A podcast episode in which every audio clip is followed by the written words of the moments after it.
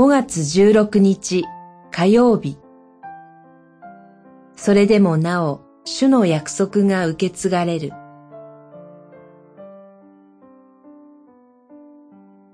創世記25章。二つの国民があなたの体内に宿っており、二つの民があなたの腹の内で分かれ争っている。兄が弟に仕えるようになる。二十五章二十三節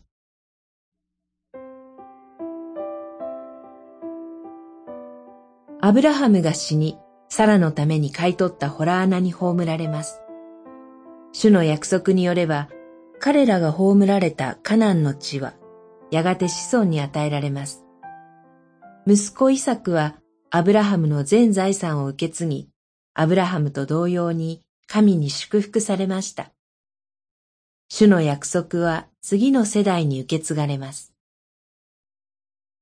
大いなる国民になるという約束がアブラハムに与えられていました。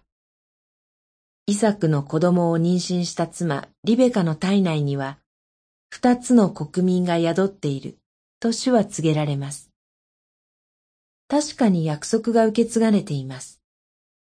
ただし、二つの民は争っており、兄が弟に仕えるようになると言われます。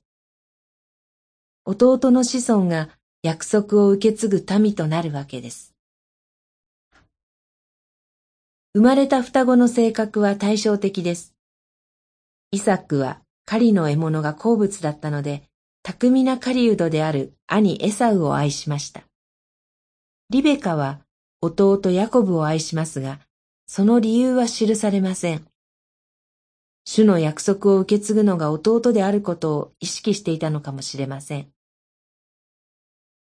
主の言葉は、兄がわずか一時の空腹を満たすために、長子の権利を弟に譲ってしまうことで実現し始めます。道徳的に立派とは言えないやりとりをする兄弟です。それでもなおご計画を進展させられる主の憐れみに驚きを禁じ得ません。祈り。主よ、救いの約束を受け継ぐ、かけ大き私たちの間で、なお救いのご計画を進展してくださり、感謝します。